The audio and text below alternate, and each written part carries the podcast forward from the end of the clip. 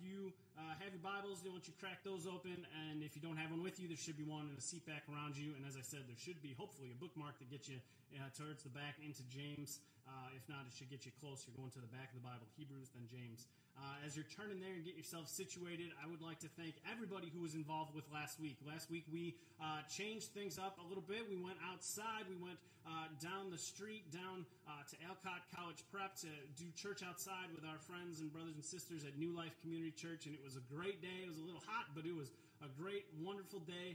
Um, thank you for everybody who helped set up, for everybody who was part of making the service happen, for teardown, and even just for coming and being part of that. I know uh, it changes things when we change our normal rhythms and routines. It can be kind of uncomfortable. Thank you for being uncomfortable.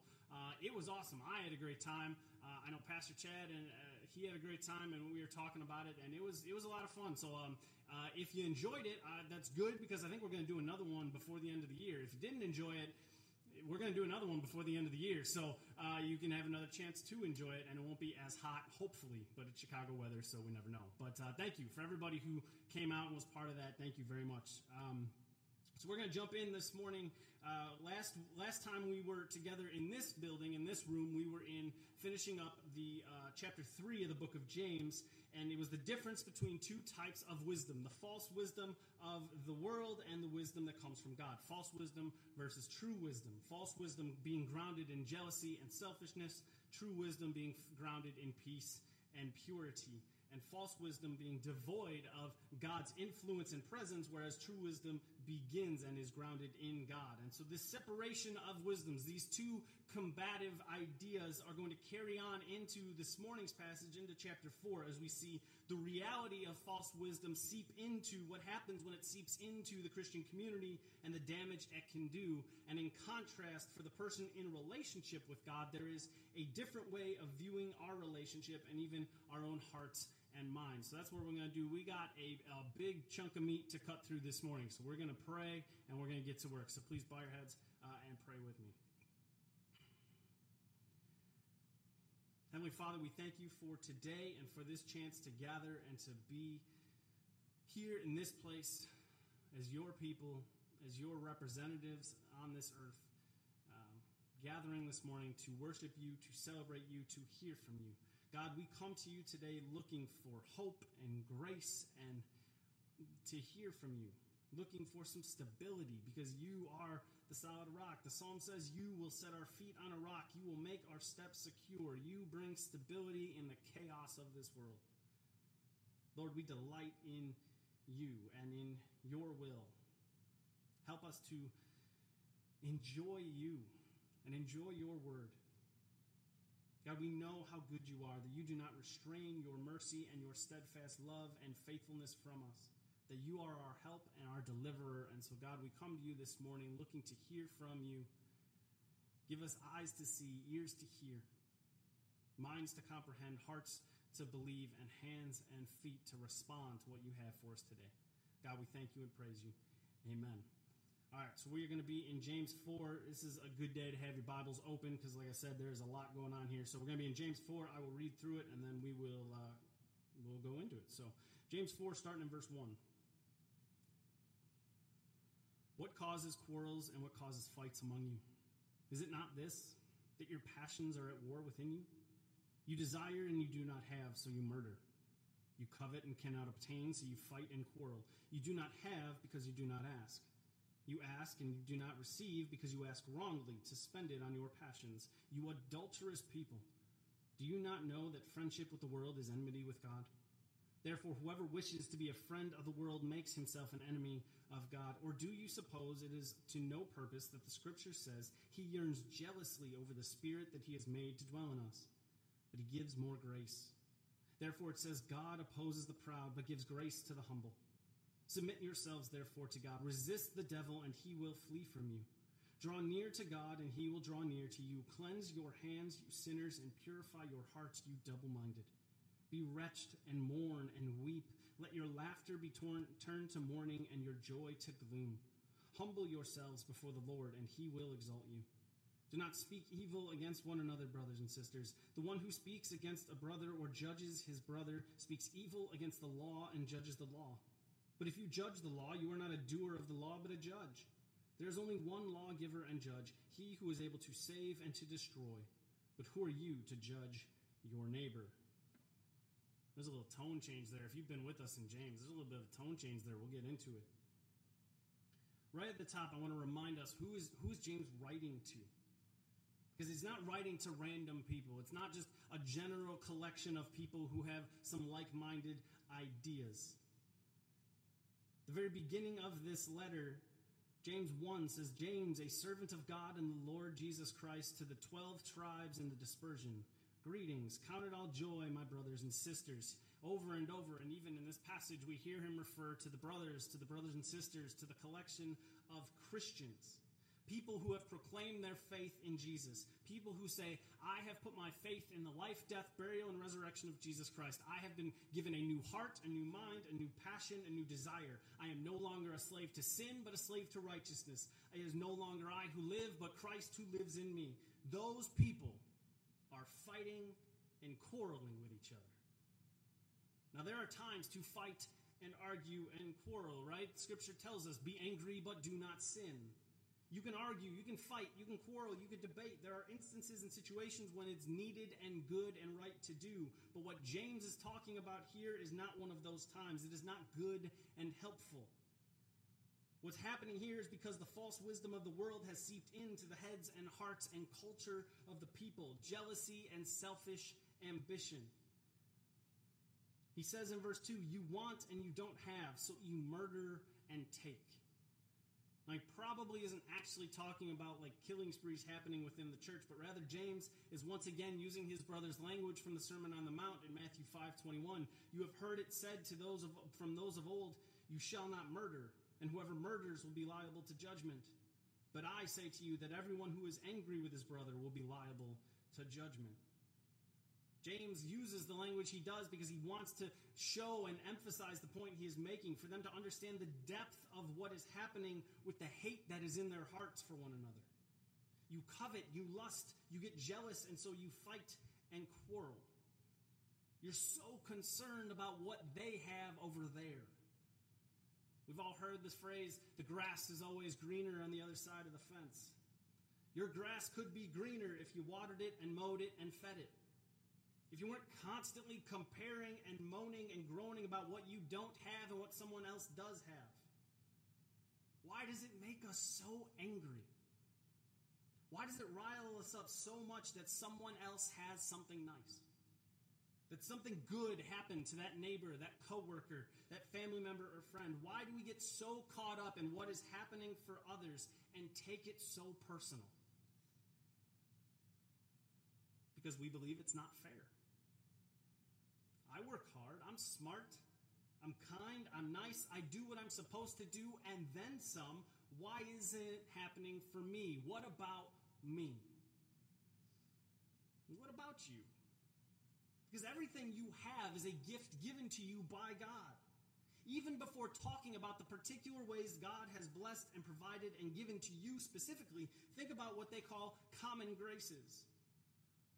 I was with a group of pastors this week, and we were talking about just, we spent time before our meeting just talking about what are the things we are thankful for in relation to God, about who God is, what God has done, what, what are the things that we love about Him. And somebody brought up his creativity and, and just talking about like color and taste. God didn't have to make the world beautiful. He didn't have to give us color. He didn't have to make pizza taste good. He could have just been bland and we didn't know any different. But He gave us flavors. He gave us color. He gave us sound. He gives us rain. He gives us the air that we breathe, everything that we have. God didn't have to, but He made this world creatively and beautifully. The intricate, interesting aspects of creation is a gift and a revealer of the character and person of God. We all get to experience it the just and the unjust, the righteous and the unrighteous, Christian, non Christian. It's not about what you deserve. That's why it's called grace. Grace is getting what you don't deserve. If we only got what we actually deserved, we would experience and have to try and endure the perpetual judgment and wrath of God on us for our sins. Because that's what we actually deserve due to our sin nature and perpetual rebellion against God. Amazing grace. How sweet the sound that saved a wretch like me. It wasn't that we won over God with our kindness or tricked him with our cleverness. It is grace that we have the existence that we have. And it is grace that we have been given the free gift of salvation through faith in the life, death, burial, and resurrection of Jesus Christ. So before we start to bemoan the unfairness of life, how about we remember that it is because of the grace of God that we have this life to begin with? We get so caught up with what is and isn't fair in our eyes that we either never stop and think, man, I should really pray and ask God what He wants me to do here, how He wants me to move. Rather, we are just motivated by that person has that thing, so I want it, so I'm going to work towards that. We never actually stop to think maybe I should involve God in this decision. Or we don't ask Him at all. Or we don't ask Him with righteous motives, is what James says in verses 2 and 3. It's not out of a delight in God that we go to Him with our wants. It's out of a want and covetous notion. You ask wrongly, James says. You ask wrongly. You ask not to be blessed so that you can be a blessing to others and give glory to God, but rather so that you can spend it on your own passions. God knows the desires of our hearts. He knows what's really going on. You can't fool him. You can fool a lot of people. You can't fool God. And yet we try, don't we? Over and over again. We think we can fool him or trick him or hide something from him, or better yet, butter him up somehow with who we are and the good things that we can do. You know that phrase, what do you buy for the person who has everything? Well, the same could be said for us and God. What are we going to bring God to impress him? He is the everlasting, perfect, holy, righteous creator and sustainer of all existence. You think your niceness is the thing that he's missing? That's the thing that, oh man, I can't believe I didn't have that. It's the equivalent of being sent to the White House. You're going to go meet the most powerful person in the country. And to win him over, to make him like you, I want you to stop at 7 Eleven beforehand, grab some snacks, and bring it to him. As if we can bring something that's going that he couldn't get for himself. But that's how we take our interactions with God. If we can just impress him, if we can just show him, just convince him, and maybe in turn convince ourselves, then we can get what we want. And so we bring him the spiritual equivalent of road trip food to God as if that's the thing that's going to win him over. That'll get us what we want. And that's just it, though. It's about getting what we want. Not what we deserve, not what we need, not what is best for us, but this is what I want in this moment right now. God, give it to me. What we ought, what we want is most often in conflict with what is best for us or what we need, which God already knows. And so these wars and these quarrels, these battles rage on within us, and then it bleeds out into our relationships with one another. And ultimately, what we are doing is creating conflict between us and God. That's what James says in verse 4. You adulterous people, do you not know that friendship with the world is enmity with God? Therefore, whoever wishes to be a friend of the world makes himself an enemy of God. Again, you hear this change, right? If we've been with us for James, James, it's been a lot of my brothers and sisters, hold on, stay steadfast. And it's been very encouraging. Chapter 4, James kind of lets it go. You adulterous people, not idolatrous, you adulterous people. You promise breaking, unfaithful people. That's us. We make promises to God. God, if you'll give me this. Lord, if you get me through this situation, if you provide this thing for me, I will devote myself to you. I will give more. I'll do better. I'll be better. In the moment we make these promises, we make these promises knowing full well we're not going to keep them. We make promises in the morning we know full well we're going to break by the end of the night. We make promises while we're in the darkness, in the hard stuff, but as soon as light breaks and we can see again, we change our tune. He says, friendship with the world is enmity with God, conflict with God. Now, he talks about friendship here, and the idea of friendship, I think, for us today in our culture in our time is a bit lost because because of the internet because of technology in general we have connections with people all over the world right? We've convinced ourselves that we are friends with all sorts of people because we see pictures and videos that they post online even though we haven't had a conversation with that person in days weeks months years maybe even ever. What used to be called stalking now it's uh, online friendship. In the Bible, you didn't really have, you didn't move. Like, throughout these times, like, your family, your land, where you were was generational. You didn't really go anywhere. You lived in the same place your parents lived, your grandparents lived for generations. And everybody did that. So everybody knew everybody. Everybody's families were intertwined. Everybody knew everybody else's stuff. Everyone else knew you. You knew everyone. Relationships were deep and invested. Oftentimes you shared some of the land, and so you cultivated, you worked together. It was much more relational back then. You were known and you knew others in a way that we have lost over time. Friendship wasn't this fleeting thing. It wasn't this thing, well, I'm friends with them now, maybe six months from now, maybe they'll move away. We don't know if we'll stay friends this had generational bonds built into it. But for us, it's more about like, well, I've interacted in some form or fashion with this person, and so now we're friends. James is saying to have an intertwined, driven, deep relationship with the world will put you at conflict with God. And here's how it plays out we, we want something. It's an item, it's an experience, it's a relationship, whatever it is. We see it, we want it, and we're mad somebody else has it. We're mad at that person. We're mad at the situation. We're mad at our circumstances, circumstances, and eventually that rolls into we're mad at God because He didn't give it to us. And so instead of being content and trusting that God knows what is best for us in every mo- moment, we choose something else. We choose to do things our way. We choose the false wisdom of the world, and it makes promises to us. It shows us from all the right angles just how good and strong and helpful and steady and secure it is how much better it is than what God can offer us. Because God's promises, the ones that are in the Bible, man, that book's outdated. It's misogynistic, it's restricting. The world looks, and the world will say, look how strong, look how tough and secure you can be without God, how free you can be. But in reality, the wisdom of the world is as strong and tough and secure as a playing card. It is built on lies and manipulation. This is why James laid out the difference between false and true wisdom. Because one is grounded in dissatisfaction and distrust in God versus being content and trusting and relying on God. One's fruit is jealousy and selfishness, while the other is pure, peaceable, and gentle. These things are a perpetual conflict with one another because true wisdom is about glorifying God, trusting God, enjoying God, while the other one is about how do you gratify yourself. And when your satisfaction, when you satisfying the cravings of, and desires of your heart is the ultimate object of your decision making, what you have done is made yourself your own God. And at the same time, you have put yourself at war with the true God of the universe. James is saying here, look, pick a lane. You can't have a friendship with God, a deep connection, an intimacy with God, and that same kind of relationship with the world.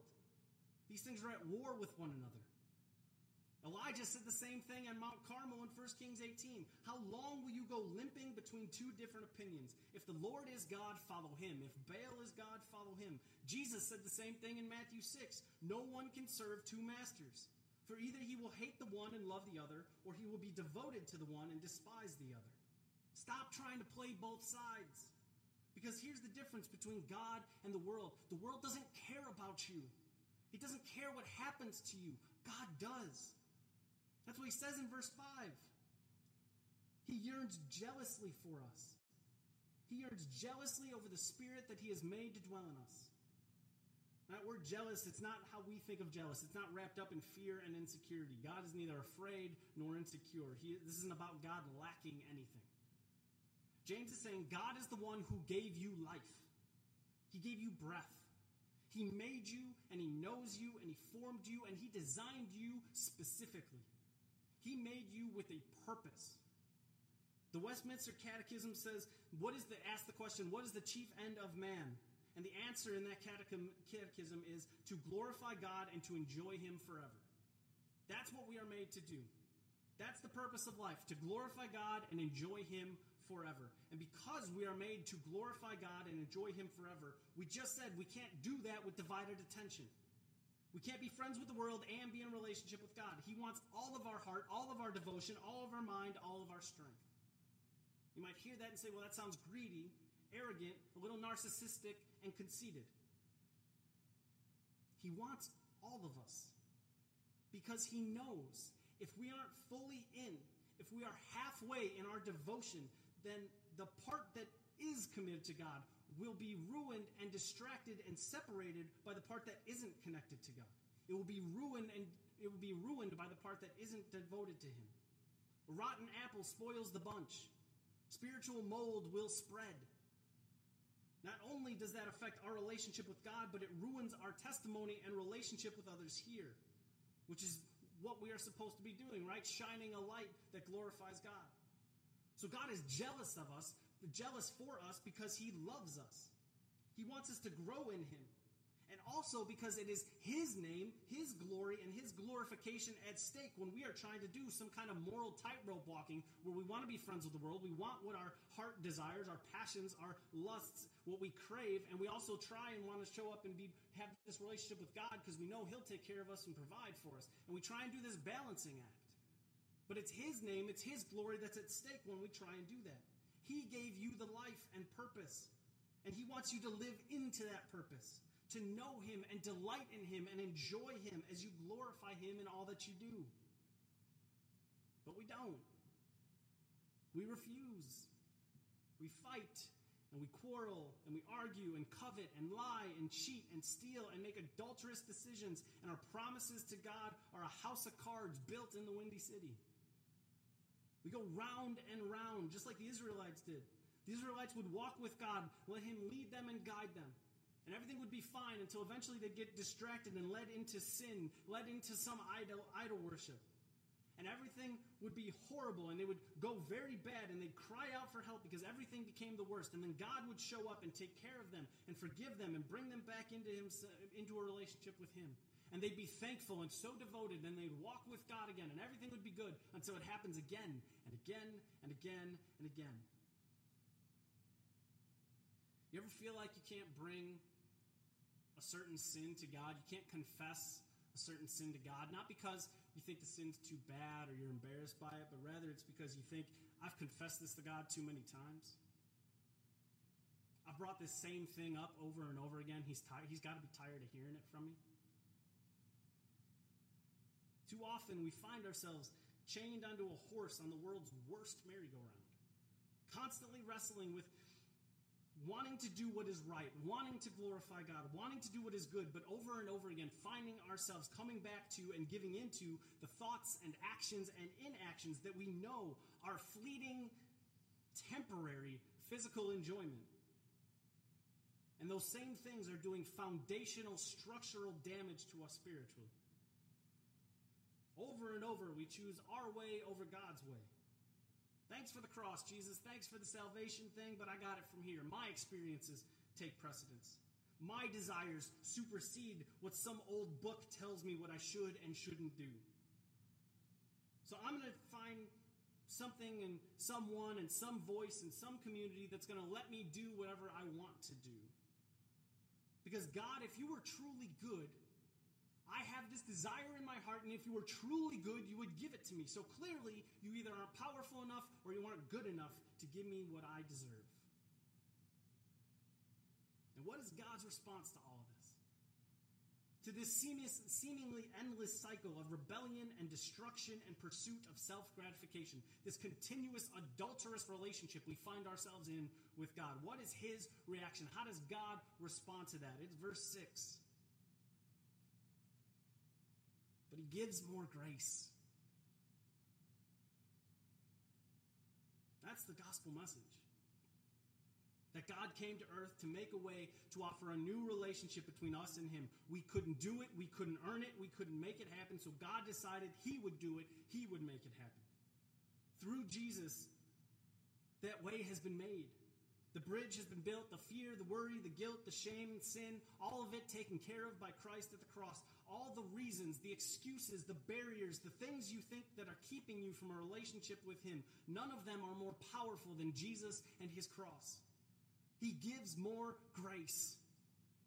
No matter your struggle, no matter your sin, no matter all of the sins that you have all ro- rolled up into one big one, no matter what it is, no matter the sins you have committed or the sins that have been committed against you, there's more grace to be had.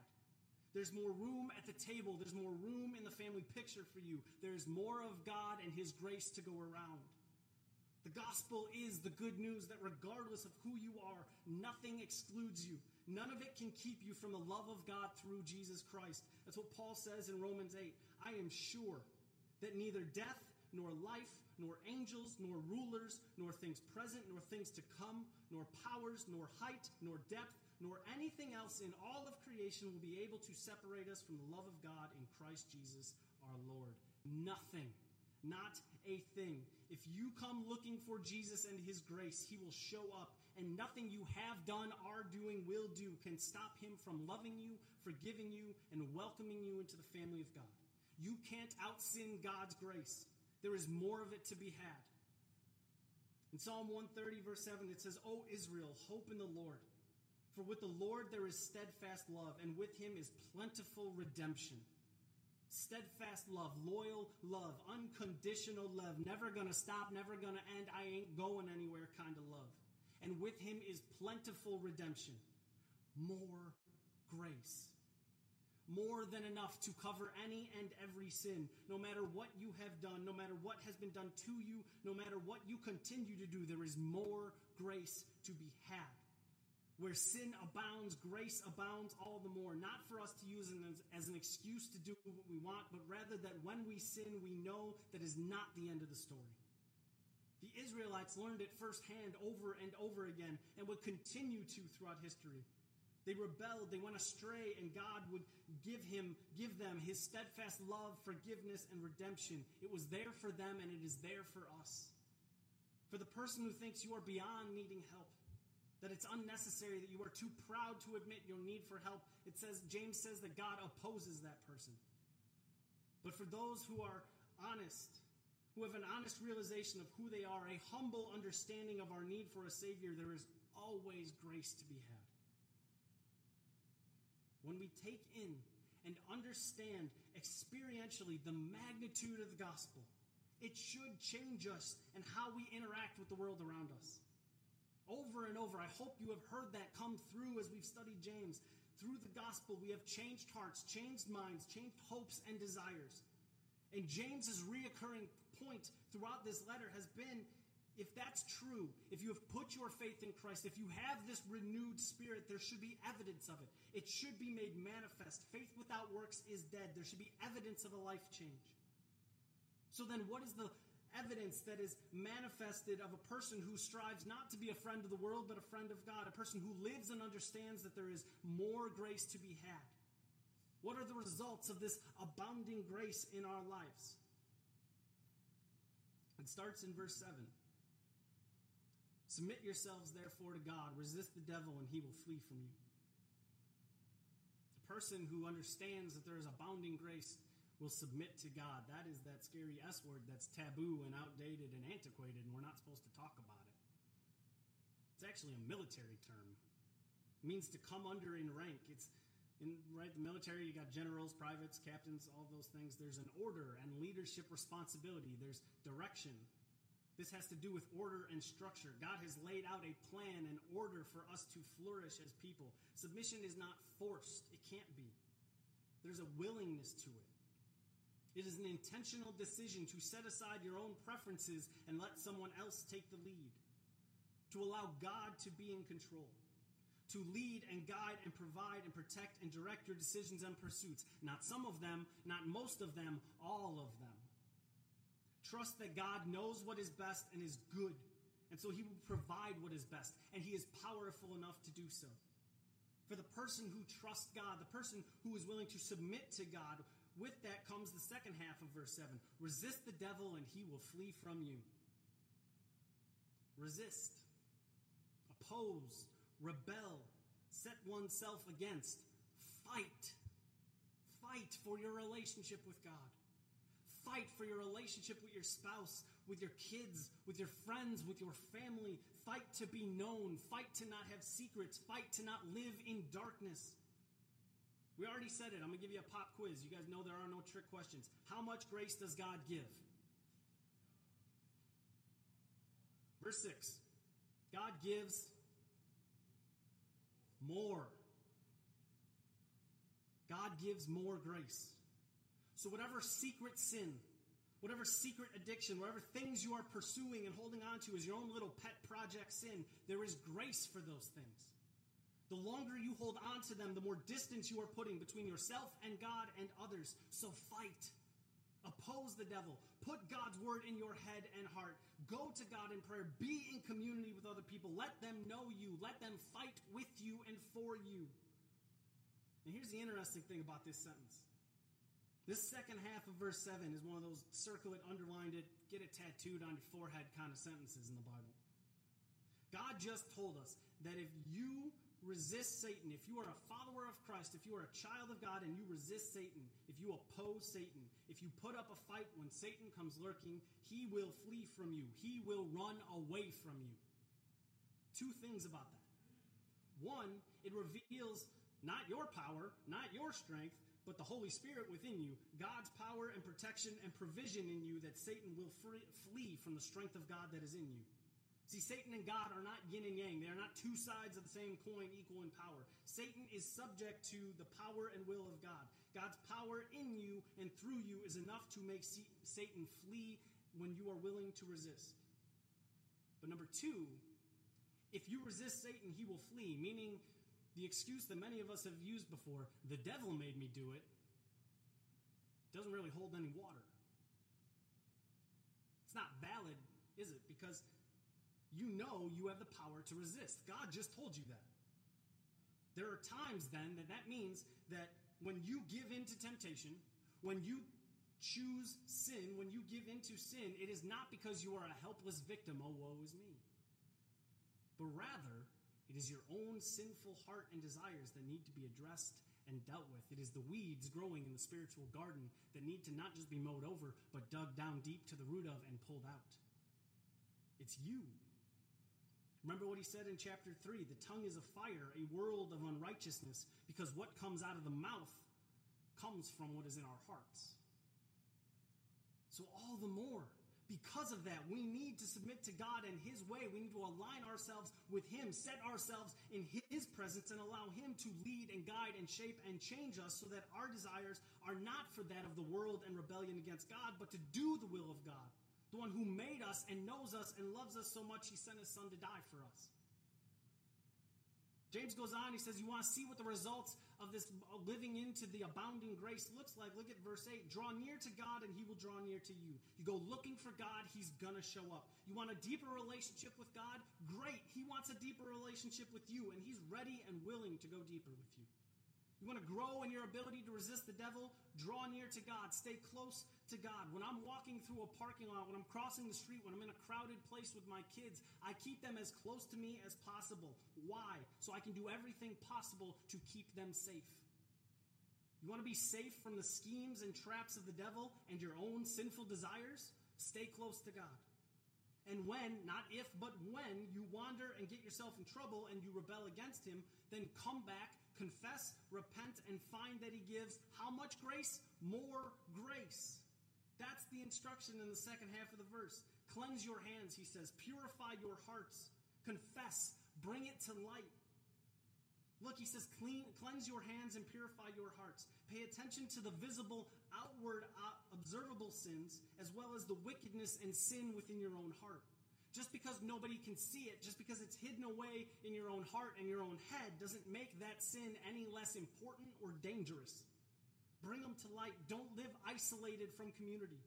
Have someone or two or three that knows you, truly knows you, walks with you, fights with you, fights for you in prayer, that will call you to live into the new life and hope and faith that you claim to have.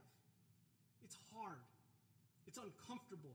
It's a struggle, but the alternative is to miss out on the fullness of life that God has for us as individuals and as a collective church, Big C Universal Church. What James says here in the second half of verse 8, and then even going into verses 9 and 10, is that to respond to the abounding grace of God is to take our sin seriously. Confess and repent. Care about what, he, care about what you do. Be wretched and mourn and weep. Let your laughter be turned to mourning and your joy to gloom. Humble yourselves before the Lord, and he will exalt you. This flies in the face of everything society tells us, right? Don't cry, don't feel bad, don't feel your feelings. And it's not that bad. There's always somebody worse than you. So what you did isn't such a big deal. You just slipped up. You just made a mistake. We minimize. And we find ways to convince ourselves our sin isn't that bad. Our sin is a direct attack on the perfect, righteous God who knows you and loves you and saved you. We can't think that our sin is just no big deal. And what happens sometimes for Christians is that it's a slippery slope because he gives more grace, right? There's always more grace to be had. There's always more forgiveness to be had. So why then should I be so brokenhearted about my sin if I know there's more grace to be had? Why did Jesus weep at Lazarus' tomb when he knew two minutes later Lazarus was going to come hopping out? Because that separation, that brokenness of relationship, the brokenness and effects of sin breaks God's heart. Be careful to remember that the grace you have received, the grace you continue to receive, the forgiveness you have received, it came at a price. That of Jesus and Him crucified. When his body was broken and his blood was spilled, he did it for you and for me and for any and all who would admit their need for help, believe that Jesus is the Son of God who died on the cross for their sins, and choose him to be their Lord and Savior. Yes, it is that easy. We are saved by grace alone, through faith alone, in Christ alone. But that doesn't mean that grace, the grace that is offered to you, the redemption that is offered to you, is cheap in any way. No, it costs dearly and deeply. One day, every one of us is going to stand before Jesus. And we're going to see the scars on his wrists. We're going to see the scars on his feet. We will see the marks our sin left. Because we know he kept them. When he shows up in the locked room after the resurrection, when he shows up in the locked room, the disciples can see it. They put their they can touch it. When Jesus shows up in Revelation 5, when they're looking for someone to be able to open the scroll, he is the lamb who is slain we will see the evidence of our sin, what our sin did. But Jesus didn't keep the scars to embarrass us or to make us feel guilty or ashamed of what happened. The scars tell us of the love of God, that God demonstrates his own love for us in this, that while we were still sinners, Christ died for us. The scars are just that they are scars, they are healed wounds. The scars on Christ are the marks of victory over sin and death and shame and self righteousness and addiction and hate and lust and greed and lies and fear. That abounding grace, that more grace that is given, it happens because of the suffering and death of Jesus. It should cause in us a brokenheartedness over our sin, a grieving over what it cost our Savior to pay for our sins. We should have a humility before God to feel the weight of our sin and what it cost to save us. Pastor Matt Chandler says it this way He says, It is in our tears, it's in our heartbrokenness over our sin that the forgiveness and grace of this jealous God who gives more grace launches us into an or- orbit of joy. This type of grace, penetrating this type of life, brings about a humility, a humility which God exalts. It should break our hearts. It should humble us to know the lengths that God went to because of our sin. And when we get to that place, it is there in the broken-hearted humility that God finds us, picks us up, and leads us into a new and deeper reality of relationship with Him. Now, we've seen multiple times in this letter James give us a concept, an imperative, and then show us how it should play itself out, how it can play itself out in community. And he does that with the last two verses of this passage. Do not speak evil against one another. The one who speaks against a brother or judges his brother or sister speaks evil against the law and judges the law. But if you judge the law, you are not a doer of the law, but a judge. There is only one lawgiver and judge, he who is able to save and to destroy. But who are you to judge your neighbor? The person who is humble who has been renewed, who is living in light of the gospel, the person who knows and has experienced that more grace that God has to offer to us, sees their brothers and sisters not as competition or the enemy, but as family. The person will support, encourage, and build one another up.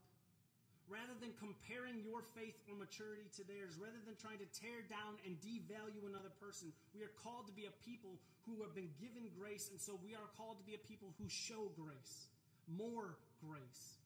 We celebrate the victories of others. We delight in their success. We rejoice in their blessings.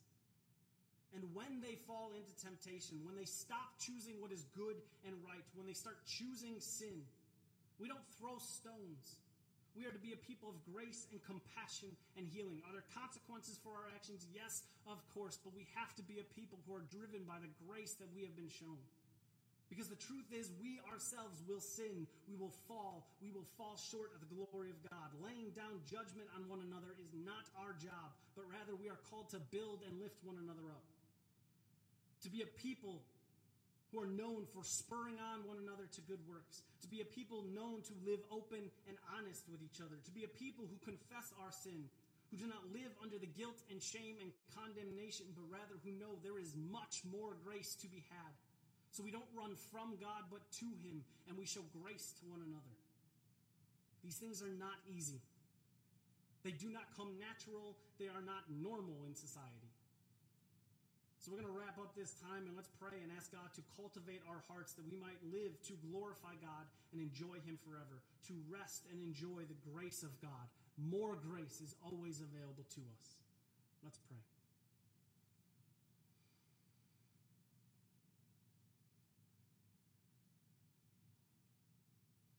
God, every one of us needs more grace.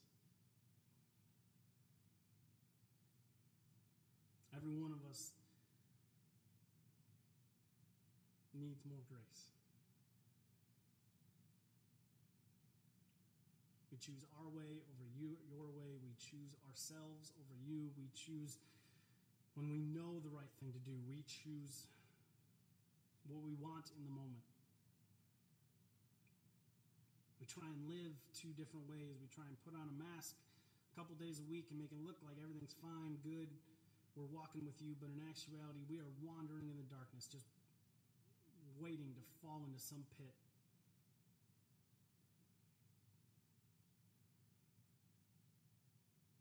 God, you have called us out of darkness and into your marvelous light. You sent your Son to die for us. There's nothing we can do that is bigger and more powerful than the cross, than the grace that was given to us. God, help us to be a people who know that, who believe that, who live like we believe that. People who trust in the forgiveness, the grace of you. And as we experience it from you, help us to be a people who show it to others, who live like we have been changed, who live like the gospel matters. Like it's not just this nice, comforting thing for us, but it is an actual life changing reality.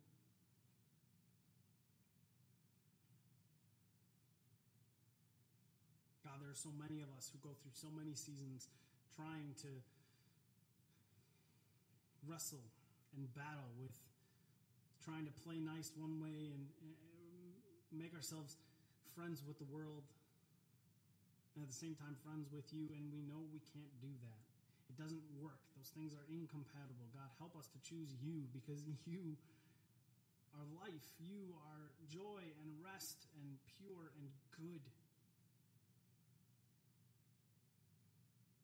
So much of what happens to us, so much of our struggles and exhaustion and fights and rebellion, so much of it just comes from us forgetting how good you are and how new you have made us. God, help us to remember. You have called us into your family. You have made us your daughters and sons. Help us to live like that. You made us to be the lights of the world. Help us to shine brightly. To shine brightly and let people know there is more grace to be had.